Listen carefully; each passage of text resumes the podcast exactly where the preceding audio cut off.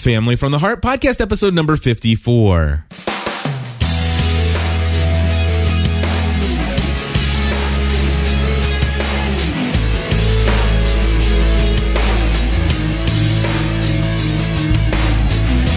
Hello, everybody, and welcome back to another episode of Family from the Heart. My name is Cliff Ravenscraft. I'm Stephanie Ravenscraft. Today, we're going to be doing an interview this week. I think this is the first time we've ever done an interview for Family from the Heart. Um, I think it is. well, we had Daryl. Did we have Daryl? Yeah, we had Daryl join us was once, that didn't he? an interview or just? I can't remember. Yeah, me neither. Stephanie, why don't you tell folks what we're going to be doing today in this podcast episode? Okay, we are, um, we are doing nothing. But you, however, will be interviewing Mark Warnke, Yes. the author of Ono: Options Not Obligations, which is a book about enriching your personal life by rethinking your financial life. Okay. and seems like a really good book. I've read the intro, the introduction so far, and look forward to reading the rest. But I have not yet read the book And why haven't you read the book yet? because you hog the book. We just got the book, I think, like two or three days ago. Yeah, it came in the mail at the Actually, end of no, last it came, week. it came in over the. It came in Friday because Yeah. I had it at Met soccer game. That's when That's what I said read at- the intro at, at the end of introduction. last week. And um, If you were to describe the book outside of just in your in your own words, outside of what's on the front cover there, how would you describe what the contents of the book is supposed to be about?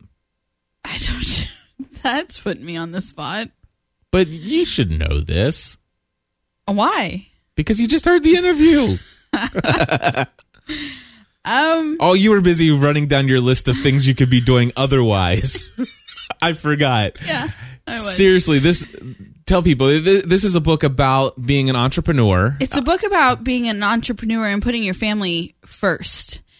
We are so um we are so we being the American people are so um our thoughts are so consumed with our finances and everything revolves around our finances, but I think this um this book is trying to change your your thinking about that. And so that your decisions are made um, based on your family's needs not your financial needs. Right. is that is that right? Yes. okay. And the um and I, I it's options not obligations. We have um you know in the interview he says that um these are not his exact words but he says um choice is the essence of human nature.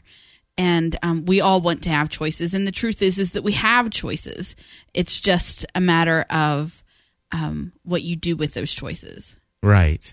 And and and exactly. And so when when you think about our lives, when we own a car and when you know if, if we own a brand new car, we have an obligation to pay a car payment. Right. Uh, when we go out and sign up for a two-year contract on you know DirecTV service or something like that, we have an obligation. Uh, whereas if we if we think about it, we ask ourselves the questions: Is this something we want to be obligated to? Well, then then it doesn't have to be that way. We have an option here to choose from. But not only that, but there there comes a time when you can get yourself and your family to a financial situation where it's an obligation. It, it's not an obligation to have a car. It's an option. I, I can have this or I can choose not to have this. And and that's the desire of the author, I believe, is to get families to a financial place and that that financial place doesn't have a magic number per se such as you know for some people they can experience at 40,000 some can experience uh, these options at 400,000 but the the number doesn't matter. You can experience a lifestyle of ch- making uh, having financial decisions being options and not obligations. And uh, no matter what your annual income. Exactly. Tell tell us about you know what you think from the interview that they're about to hear. Is there was what is it that drew you in? Because you said you want to read the book now more than you did before. What what is it that kind of as as the wife of somebody who is self employed, what is it that appeals to you about this book? Anything? I don't know. I think that I don't know. I guess I'm thinking that maybe reading the book will give me a better insight into where your mind is going. Um, I, I sometimes feel like you're on a whole different ball field than I am. but um, so I think that that. But I, I'm really interested in what it has to say overall. Not. I don't think I can pinpoint any one thing. But um, in the in the interview, he says you were just talking about um, it's it's about getting people to a financial place, not necessarily making millions of dollars, but a mindset so that you can live a certain way no matter what your income is. But um, okay, so he says there are there are so many things out there that'll teach you how to make millions and millions of dollars, but nobody's teaching you how to be, you know, the the forty thousand dollar people, and nobody's teaching you how to be the two thousand dollar people. You know, most people never have more than two thousand dollars in their checking account at any one time, and um, and so I liked that. I'm I'm intrigued by that, and I, I oops, sorry, like to find out more about how how changing my mindset. You know, I'm the one who does. You're the one down here slaving yourself away. You know, making the money, but I'm the one who has to keep it under a certain a, a, certain amount in the spending department. You know, you're down here making it, but I'm the one who's spending it all. And um, not that I'm blowing it, but it it is my hand that that passes the card through, um, you know, through the checkout. But so changing. Um, I think changing my mindset on he says he says American people we don't have an earning problem we have a spending problem. And changing the way that you think when you're spending you know do I need this? Is this something I want or is this something that I need?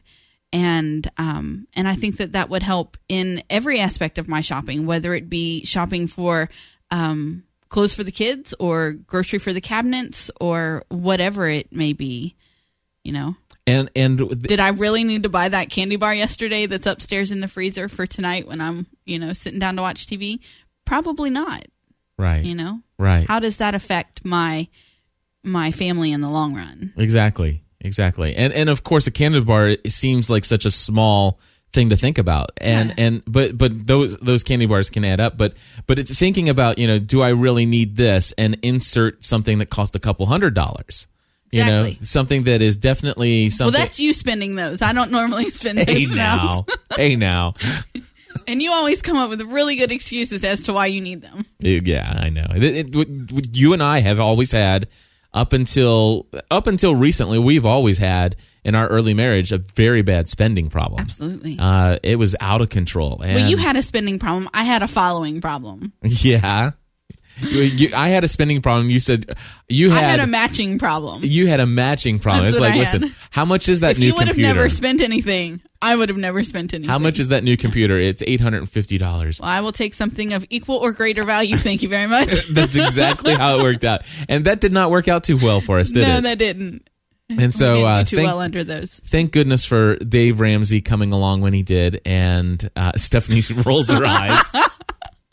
But No, he did help change our He mind did absolutely about the spending and about what debt is and, and stuff like that. And it, and it not change our mind, changed our the way we think about That- it. that's what I meant And I when think I that, say that.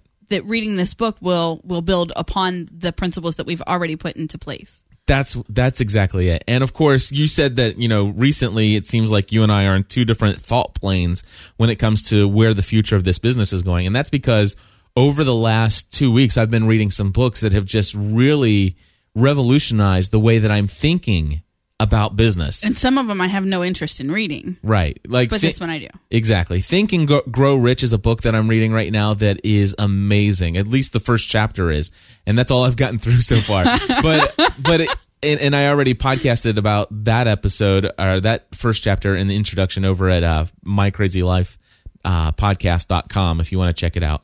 And it's just amazing how many different things that are going through my head. And it all has to do with the way we think about things. And and it, and it all goes back to episode 1 of Family from the Heart. And that's why I really thought that bringing Mark in for this interview would go in with with what we talk about here is because we've always talked about the fact that the reason we want Family from the Heart is because it puts our family on the table for conversation on a weekly basis. You know, the, the- I I desired nothing more than to get to the place where I am being the husband I want to be and the father I want to be. And there are times when I get glimpses of, yeah, this is we're working down the right path, and I'm much better today than I was months ago.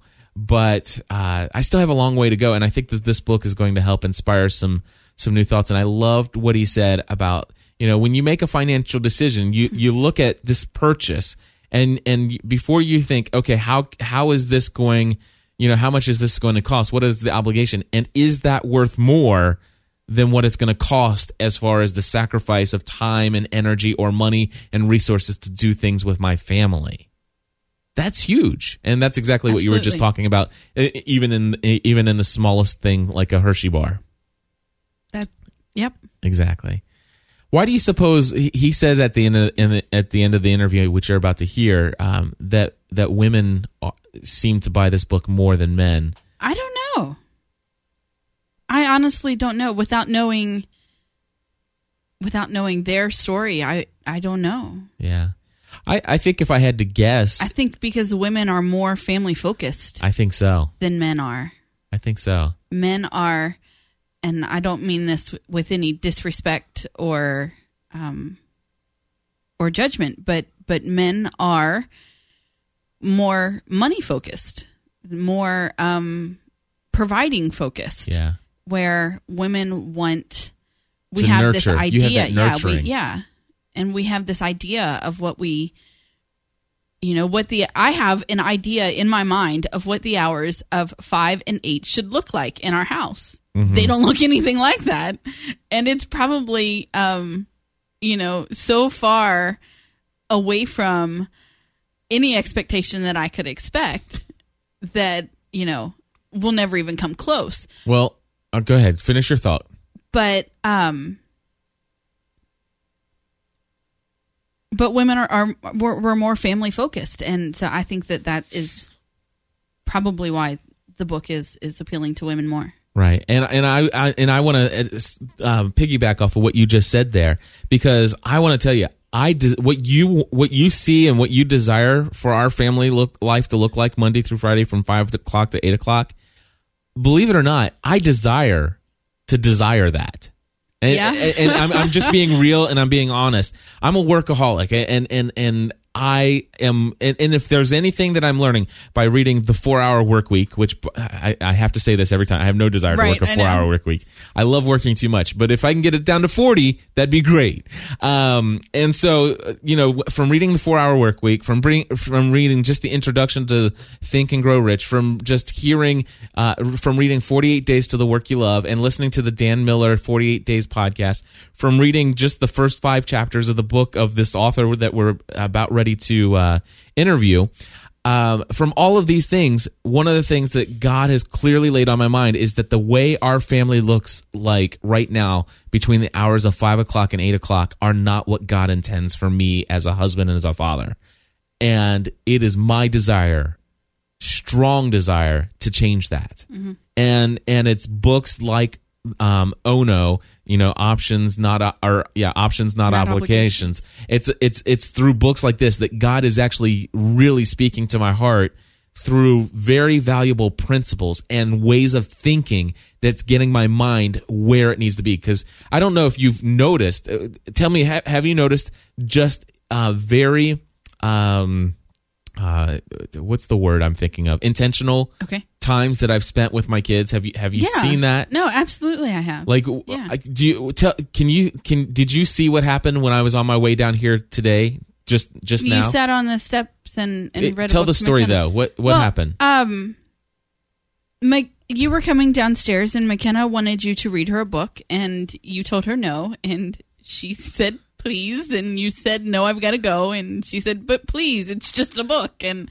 um anyway her her adorableness won out and you sat down and you read her a book and and then you guys i think you talked about it for a few minutes mm-hmm. i don't know but um that's exactly yeah. it. And, and and and see, here's the thing. Bef- and we, I had already spent some time with you know in her presence you know we were right. together um you know we had some conversation and stuff like that but what she really wanted was for you to read her that book was for me to read that book and she of course she didn't express that she wanted me to read that book it's a until pretty cheesy book isn't it yeah until she until Actually, no, I liked it. Did you? Yeah, because it, it it's very simple and, and I like the cutout of it. But anyway, uh, she presented the idea of me reading that book as I was done As you were right. with the time that I said I'm going to spend up here. Okay, now I need to go and I really need to get started on my day. And she's like, "But dad, will you read this book to me?" And I'm like, "But honey, I- now it's time for daddy to go to work." But daddy, this book and and I'm and I'm like and I'm looking it's like, "You know what? I'm thinking, what do I have to do downstairs?" You know what? I am going to read you this book. And so, uh, by golly, I did sit down on there. We went through page by page. I didn't rush through it. We we looked at all the pictures and all the different things, and then we sat down and had a conversation. And and then I came downstairs, and and before that, she was she was she had given Daddy a hug. She goes, "You won't get a kiss today. You just get a hug." but after I read the book, she's like, she clung to you. she clung to me and she gave me a kiss and she said, "Thank you, Dad." Mm-hmm. And that was awesome. And see that, so it's uh, this book and other, and it's not just this book, but there are all these other books. And what God has been really laying on my heart through all of this and through the past fifty-three episodes of Family from the Heart is that those moments are what I want my life to be about. One of the things we did not talk about in the interview that people are about to hear. Uh, but I did hear him or see him mentioned slightly in the book, and also uh, he mentioned in his interview with Carrie over at Words to Mouth.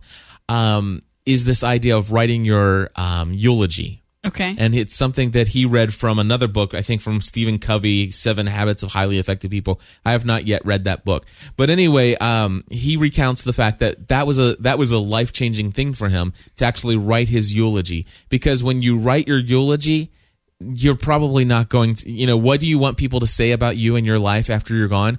You're probably not going to mention your net worth. Right. you're gonna he was a husband that loved he was a friend he was a father that that cared for that nurtured that that took time to explain and to to invest and and to to grow those those children. And he was a friend that was giving and caring and kind and th- th- when it when it comes to so this idea of writing a eulogy thinking about these things and so just all of these different ways of thinking that puts your life into perspective and and so I've been reading an entire genre of books that help me think differently about life and specifically right now about business because I never went to I didn't go to college. I I've never had business 101.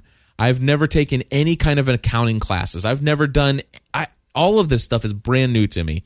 But so I I've I I really enjoy the fact that there are so many books out there that help understand what it is to be an entrepreneur.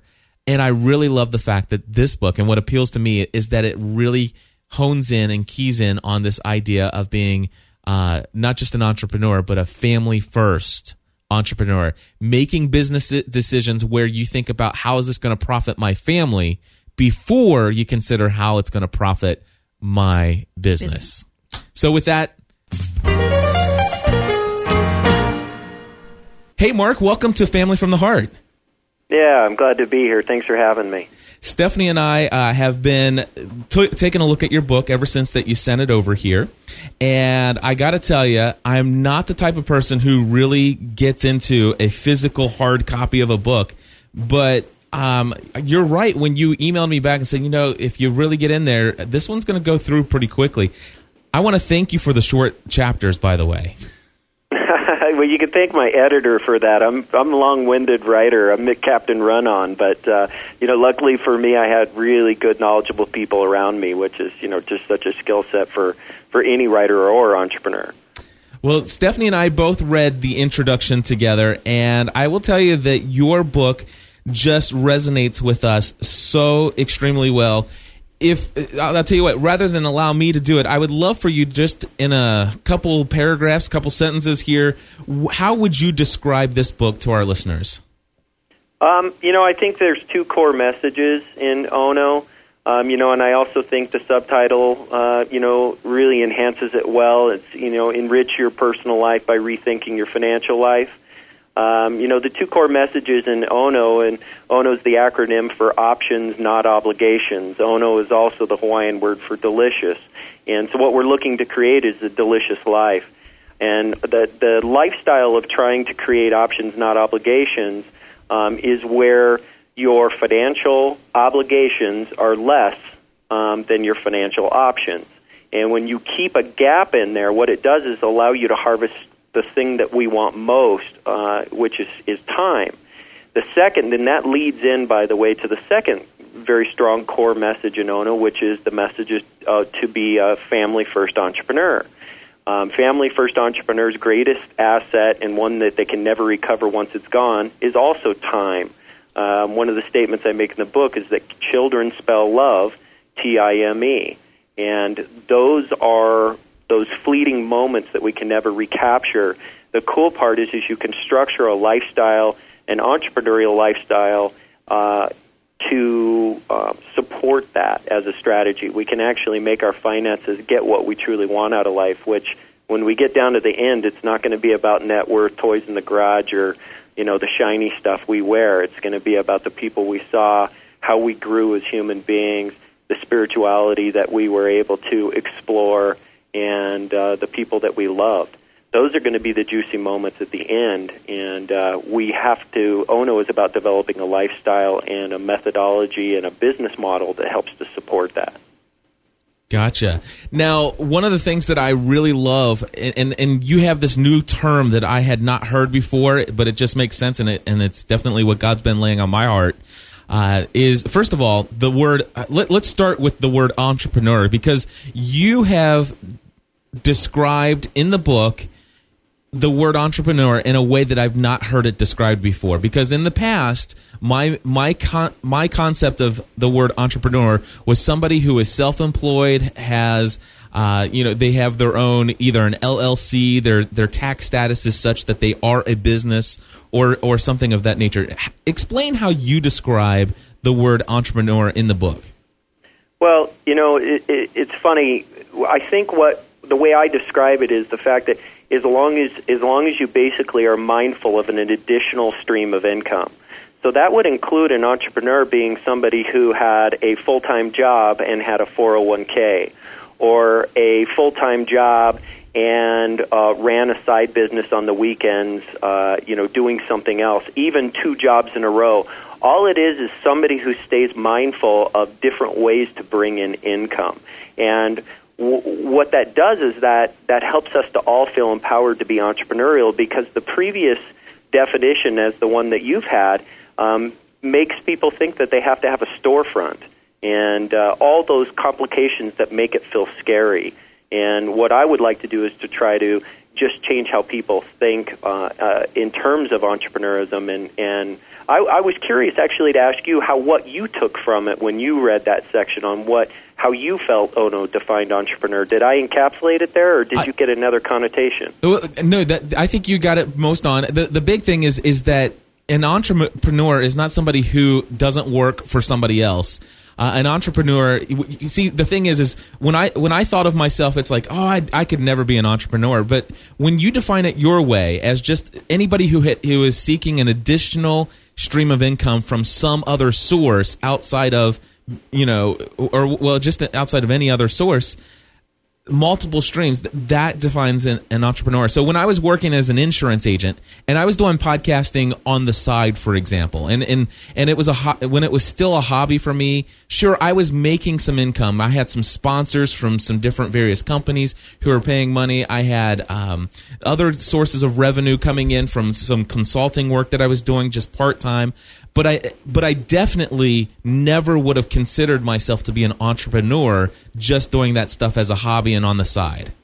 Right, right. And and an entrepreneur by Ono's definition could be something as simple as somebody who buys a fixer upper in lieu of potentially selling it someday. That is the entrepreneurial mindset where when you make transactions, you're looking for ways to create additional income. So anybody who owns a home in America and has a job and is mindful of the potential resale value and structuring the mortgage and in, in mindfulness of that is an entrepreneur. So, you know, I, I believe it's just like the old the old thing where people say, you know, I'm I'm I'm horrible at sales, I don't want to do sales, I'm not a salesman. Well the reality is is everybody is selling themselves every day, day in, day out in some way or another. And the reality is, as well, is that more people are entrepreneurial already than they believe. And so now we can knock down that wall. Um, Ono um, is a is is an attempt to change how people think. Because if you want to change, if you want to help people to change in a positive way in their life and help to create growth, what you first have to do is change how they think about things, and that's that's what we've that's what we've done in Ono. Exactly, and and reading the book, that's one of the things I love in the. It's either in the introduction or probably in the first chapter. You you say, hey, this is not a book that's going to give you a step by step process on how to become financially independent and wealthy. Uh, th- but instead, it's like it's kind of like the analogy, and I love that you use this analogy. We're not going to we're not to give you a bunch of fish here, and you and and I love you said we're not even going to teach you how to fish. We're going to teach you how to think about fishing. Right. I, the the whole idea of a different way of thinking is is the really is. Am I correct in thinking that that's the premise of the entire book?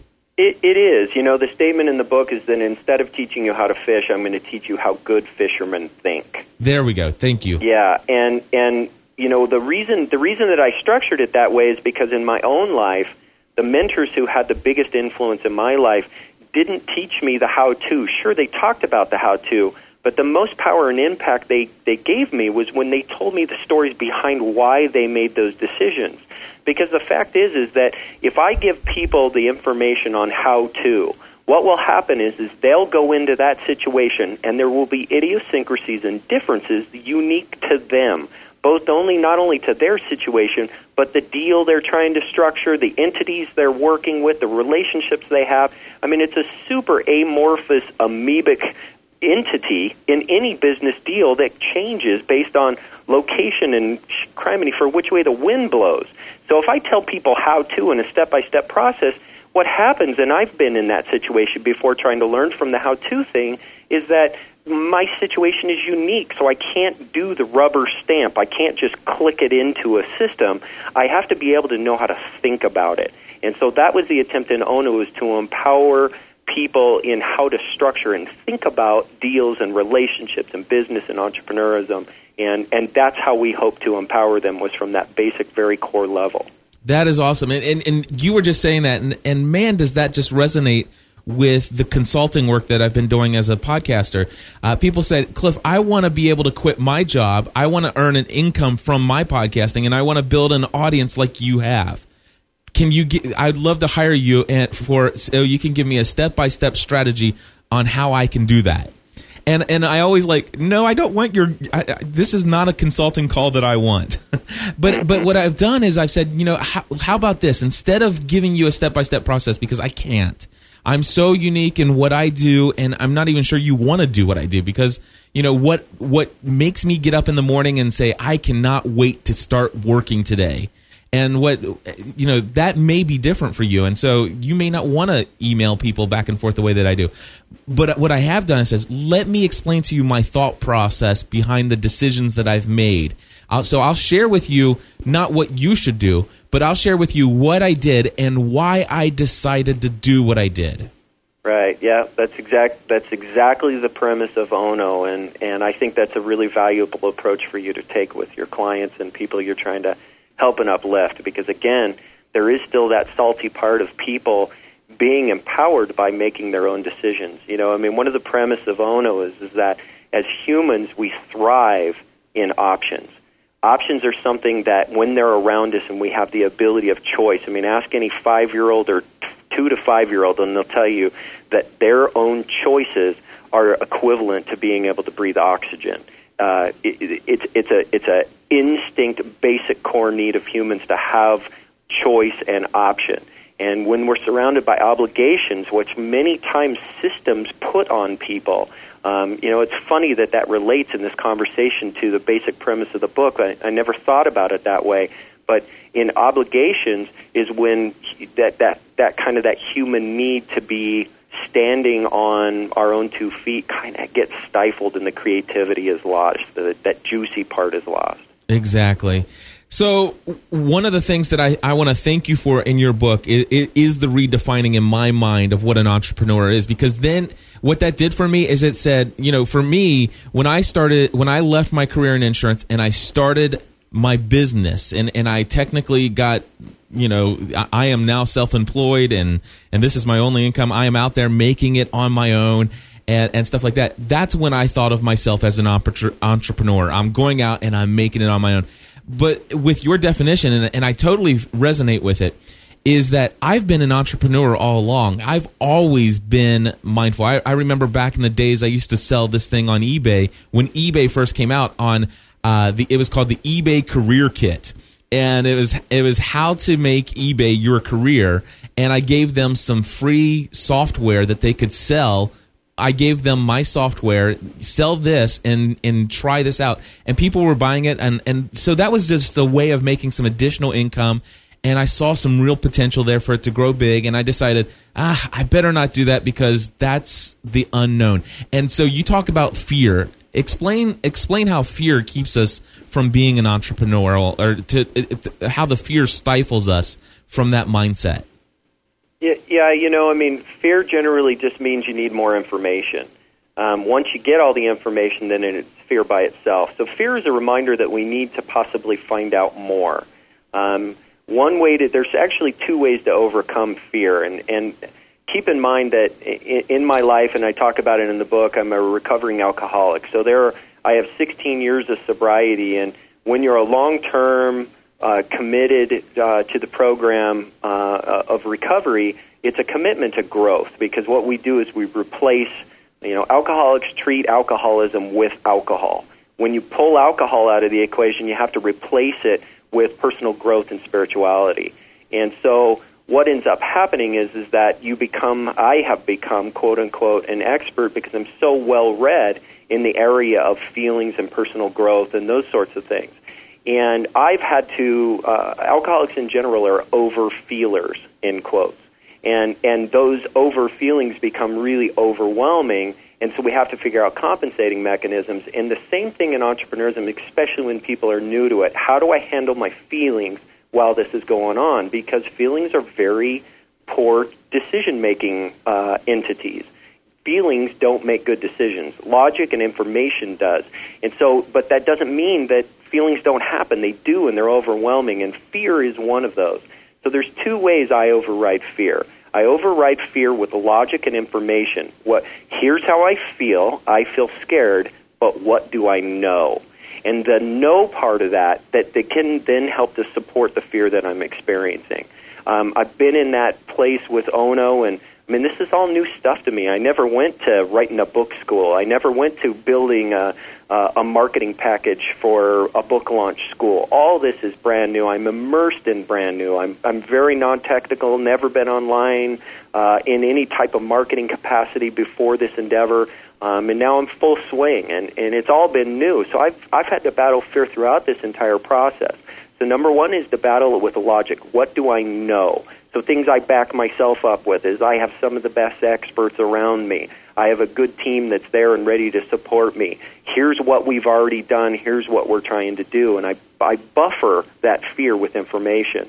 Secondarily, is that I traditionally will put a very big emotional cherry at the end of what I'm trying to do. And that's the whole thing with Family First Entrepreneurism. What we've done in both Ono and the Family First Entrepreneur is we've taken the passion, and, and I know, Cliff, you're a passionate dad, and, and I know that if I asked you, Cliff, would you hack off your arm if you knew that it would save your son's life? or would you give up your life to to be in a position to save your child's life? The answer would undoubtedly be no for 99% of parents, or excuse me, yes for 99% of parents out there. We would do anything to help our kids in the way that they needed if they were in trouble. Well, in that same way, we can put that cherry on top of making good, sound financial and entrepreneurial choices. And so, what that emotion can do is override things like fear. So we can override things like fear with information and a more powerful emotion. And the cool part about the theme of Ono is we are tapping into the, one of the most powerful emotions available, which is that parental duty um, that all of us can really touch on and get into. And and that's why videos like the 936 week, if, if your if your listeners go onto YouTube and type in 936 weeks, You only have 936 weeks with your children in your home. You and I right now commonly blink and it's Thursday or Friday. Weeks flash past. And when we start talking about only having 936 weeks with our children in our homes, it makes us value each and every week, each and every decision. And it also makes us make lifestyle choices. Maybe to not get that shiny new car, but instead get a really nice used car that costs us literally half as much money. And what we do is then we are able to recapture our time because time has to be bought. Absolutely. And and for our listeners, he's Mark here has already uh, introduced us into the to, to the next phase of this conversation by and he's used the word a couple times. If you have a copy of the book, uh, if you don't have a copy of the book, which I don't think you do because it, you're launching on what day, Mark?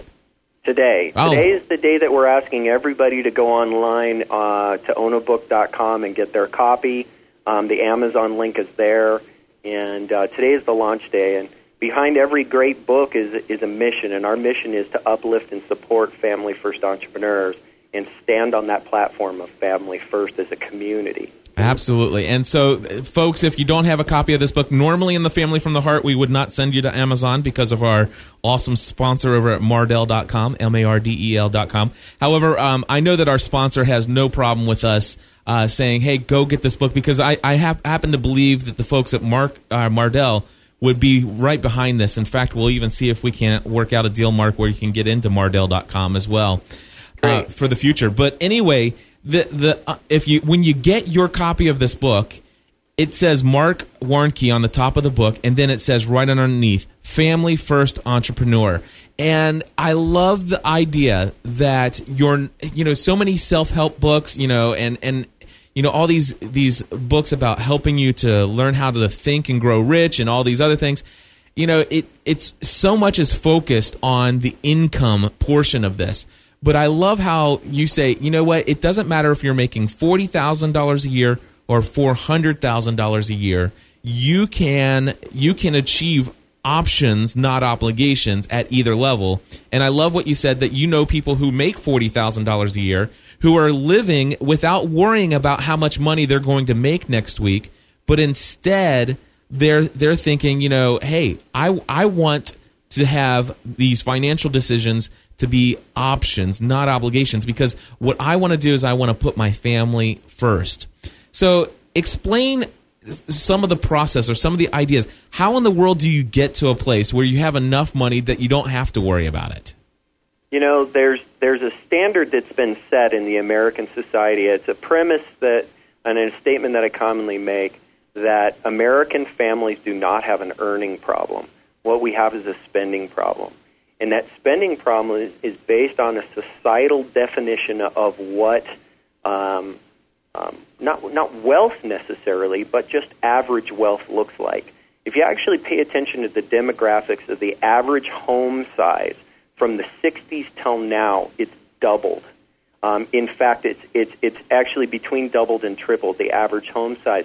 So what we've done is we've redefined what you know, looking better than the Joneses look like. For a lot of people, it's not about competition. It's just that we've set a standard. And so that standard is that we buy a new car every three years, we buy a new home every two or three years, and we buy bigger homes than we can afford. And homes and cars and, and possessions and trips, all those things we have defined as a societal standard. And the, the reason I focus on lifestyle so much is I in the very beginning when I started, I said, I, how can I help the people who really need the help? Who needs the help? Everybody out there is trying to tell everybody how to be a millionaire tomorrow, but who's telling somebody how to be a 10,000aire? Who's telling somebody how to be a 1,000aire? There's, there's a lot of people that have never had more than two or three thousand dollars ever in a checking account or in an investment account. It's not about how much money you make. It's about how much money you save and invest if you want Ono, and if you want to be able to buy your ability, because you have to buy it to be a family first entrepreneur. The cool part is you also have the option to save it. And I've seen people in my life that, that again, that make $400,000 a year and aren't even close to Ono. They're, they're literally 90 days away from bankruptcy. I've seen people who make 40,000 that live in modest homes, drive modest cars, and they're there with me at my child's kindergarten class eating lunch with their kids too. That's Ono. That's Family First Entrepreneur, and that's structuring the one thing that everybody can do right now, which is making lifestyle adjustments.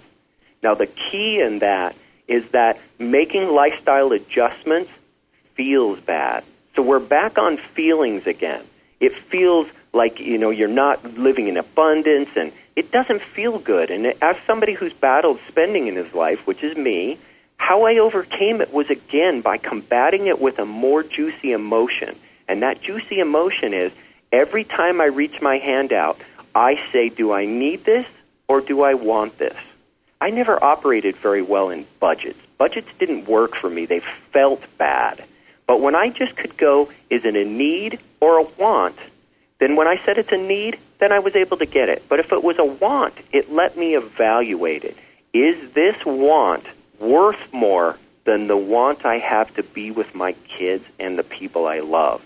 And that is that juicy emotion that made me make those decisions with pride and with honor, and it felt good.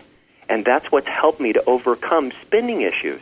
And I believe America struggles with that, and this is a usable strategy because budgets have been around forever. And for, you know, I don't know anybody who's able to functionally operate, barely any people, except for that, you know, that accounting mind. Um, most people can't operate well within a budget, but a needs and wants structure that has a great emotional cherry on the end of it of a family and people we love and making a difference in our community and having the ability to fulfill a higher purpose in our lives, all those different things are what we wrapped in to help people to combat this. So my goal was to give people a way either to increase income, but more importantly, to take with what they have right now and just have their life run more efficiently in terms of lifestyle choices and consumptive choices, which is something everyone can do. Absolutely. And Stephanie and I, Stephanie, you're over there awful quiet. I'm sorry. but but we, we probably assumed that you would because you haven't uh, had a, as much time with the material. But Stephanie, will You're you? a book hog. I am a book hog. I should have sent two. Sorry, you guys. That's all right. But If I would have got my hands on it first, I'd be finished. she would. we went on vacation. She read five novels in in one week's time. So it, Wow. it, it- with a physical book in my hand, I usually can get through five chapters. You know, one chapter a month is typically what it takes me.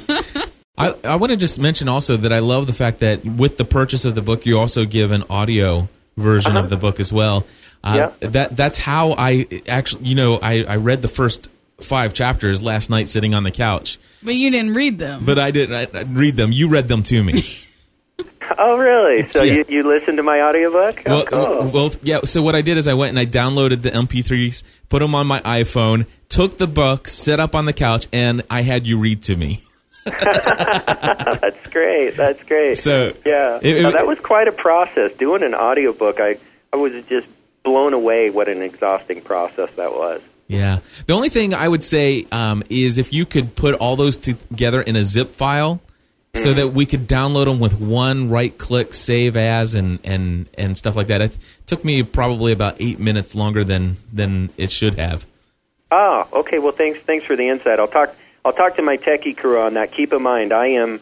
Uh, I am tech. Uh, uh, you know, I'm just not there. So I'll just have to talk to my team on that, and I have good support around me. So I was unaware of that. No problem. And, and feel free to have them email me. I'll give them some free information. I'm sure they already know how to do it, but uh, just say, Yeah. oh, I, yeah, Cliff brought up this awesome idea of, of just being able to download all of them at once, and, and they'll know exactly what I'm talking about. My guess is my tech guy is listening to this in the other room and at a mad scramble right now because he knows I'll come in and ask him about it. So Very cool. probably sent up some red flags already. Now, now you you uh, I was listening to your interview with our g- great friend over here, Carrie Runnels, uh, from Words to Mouth over at words2mouth.com.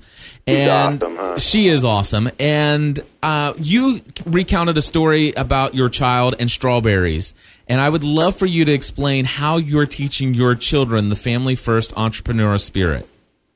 Um, you know, it, it, you, you're going to laugh. Um, I, I've trained hunting dogs for um, bird hunting dogs since I was a, a kid. At my 12 year old birthday, I got a, a book on on uh, training dogs, a shotgun, and a Labrador. And in Idaho, that's when you can hunt when you're 12. And So I've been training dogs for a long time, and one of the things that you train um, is that you use instincts, natural instincts, to uh, use as training tools. And so I kind of identified, I tried to identify what was the natural instinct that had, that with dogs you breed into them, but with small children that you just kind of have to enhance or encourage. What was the natural instincts? And, and so what I identified in entrepreneurism was it was almost kind of that, that, that neat part of discovering a way to create something that you want monetarily. It's a very basic need in a child. They they want things. They want toys. They want um, you know things that you go to the store and, and and that's the constant that's a constant asking situation. And so yes, I I do get things for.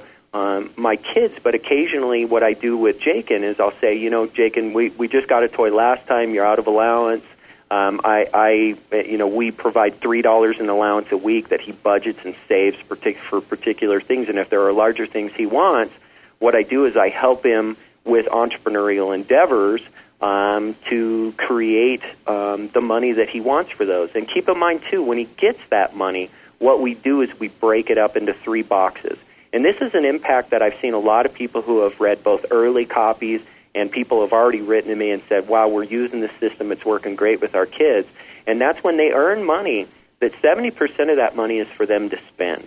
Um, 20% of that money goes into an investment account. Investment, as I define it, is money to only be spent on making more money. Now, when you make more money from that money, it goes back into the general pool. 70% that they can spend on the profits of that, 20% goes back into the investment account, and um, the additional 10% goes to a charity of their choice. I want my kids to be used to supporting their community or things that they care about in a monetary way. I want them to, to know what that spirit of generosity is all about. And so I just use teaching moments when they pop up. And, like, for example, um, at a yard sale we had last year, um, Jakin wanted to make some money and sell some of his toys. And I said, that's great. Let's mark those out. Let's put them out there. They're your toys to sell. Um, that would be fine. I said, also, son, why don't we take your investment account money, go buy some brownie mix and some lemonade, and why don't we do some brownies and lemonade? Well, everybody comes across kids doing brownies and lemonade. But what I taught my son was how to use sales words and things that helped out. So uh, you imagine this: a four-year-old sitting in front of a little card table, and as people walked up to the yard sale, they were first in front of him, and he would say, "Hi, would you like a brownie and some refreshing lemonade?"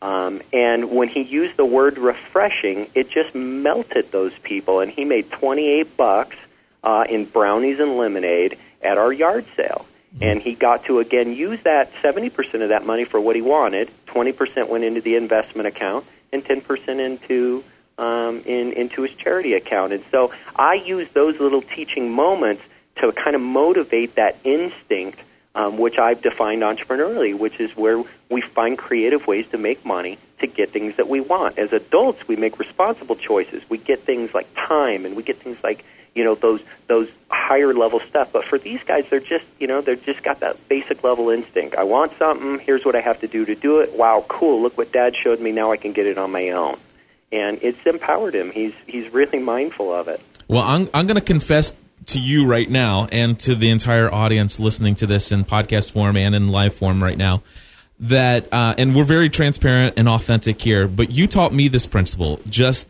just as hearing it the second time because as you were talking, and I often do this when I'm uh, listening, I'm processing and thinking, how does this apply to who I am, what I've been doing.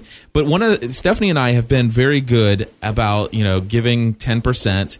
Uh, we've been trying to get better on saving personally. You know, so in our personal life, putting money aside for our emergency fund and and stuff like that. And and we've been very uh, effective at when it comes to the money for the business, making sure all the you know all everything's paid and that we never spend more money than we have. But what's really weird is I've never had an investment fund for the business that we're running.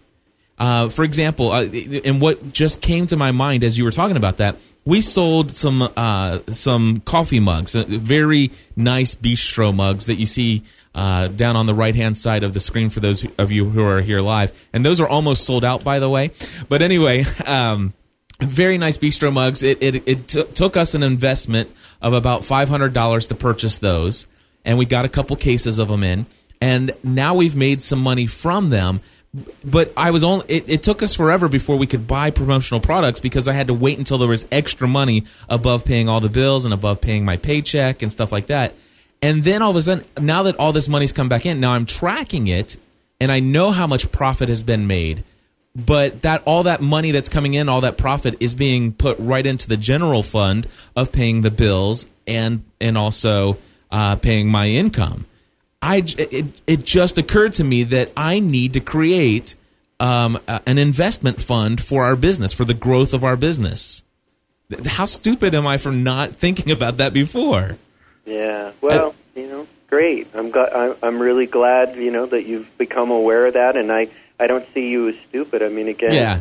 Um, those those things, you know, God brings information into our lives when we're ready to hear it. Um, yeah. You know, I just I believe that wholeheartedly. We we have actually started our business. I mean, th- podcasting from the ground up. We started with fifty five dollars worth of equipment, and we never po- bought anything. We'd never spent any money on marketing or pushing anything until that money was there. So we've always it's always been until that money is there. But I love this idea of of taking the money that we've already invested in the mugs and saying, "Hey, let's take all the all the money that comes in from these mugs, let's put it all back in investment. Let's hold this aside separately." So, yeah, thank you for that. And yeah, uh, no, my pleasure. so this book is great. I, I, you know, we could probably talk forever, but I know you have some other things that you want to be doing today on your launch day to promote your book, talking to other people. Um, if people, uh, what if you had the opportunity to speak to a couple thousand people out there? what is it that you want people to do next? Obviously, buy the book, but what else would you suggest people do moving forward? Well, you know, participate in the blog at markwarnke.com. Um, you know, I have 29,000 people that follow me on Twitter. Um, I'm very responsive to people on Twitter when they, uh, you know, at me or DM me. Um, uh, you know, uh, in within the social space, uh, in Facebook, and all those different things. Um, you know, that's what I want people to do is to begin to uplift one another. Um, I'm a firm believer, in Ono we talk about, you know, if you're your business, then your business owns you. And uh, I want the entities of people seeking Ono and seeking to be better family first entrepreneurs to be the entities that this business centralizes around. Um, we are waiting to unveil our familyfirstentrepreneur.com site um, as the book gains momentum. And, uh, you know, I want people participating in those communities, but the, the two central houses where they can do that with me is, is onobook.com and markwarnke.com. And, and uh, we're really looking to help people first and make money second. And, uh, you know, uh, I feel a duty to help to share this message because, again, my wife and I were just cookware salesmen at fairs and home shows for crime many sakes. And with this committed long-term system that we use, we were able to, you know, become multimillionaires. Um, the interesting part is, is God in my life has has uh, you know brought in some some really um, challenging times to our cash flow and position because you know anybody who is basically in the game in these times um, right now in these in this perfect storm of the economy that we're in, if you were in the game, um, you know you've taken some hits, and we have too. Um, so uh, you know, it's really interesting. I feel like I can relate more to um, what, what the struggles that people are because I'm having them too uh, in terms of our investment portfolios and all that stuff. So um, yeah, I want people to communicate. I want people to uplift other people and to begin to stand on the platform of a family first entrepreneur. Very cool, Mark. Thank you so much for spending this time with us, and uh, and I'm certain that you and I will be in touch again sometime in the future. Ah, it was a super pleasure, uh, Stephanie. It's Stephanie, right? Yes. Yeah, I look forward to hearing your insight.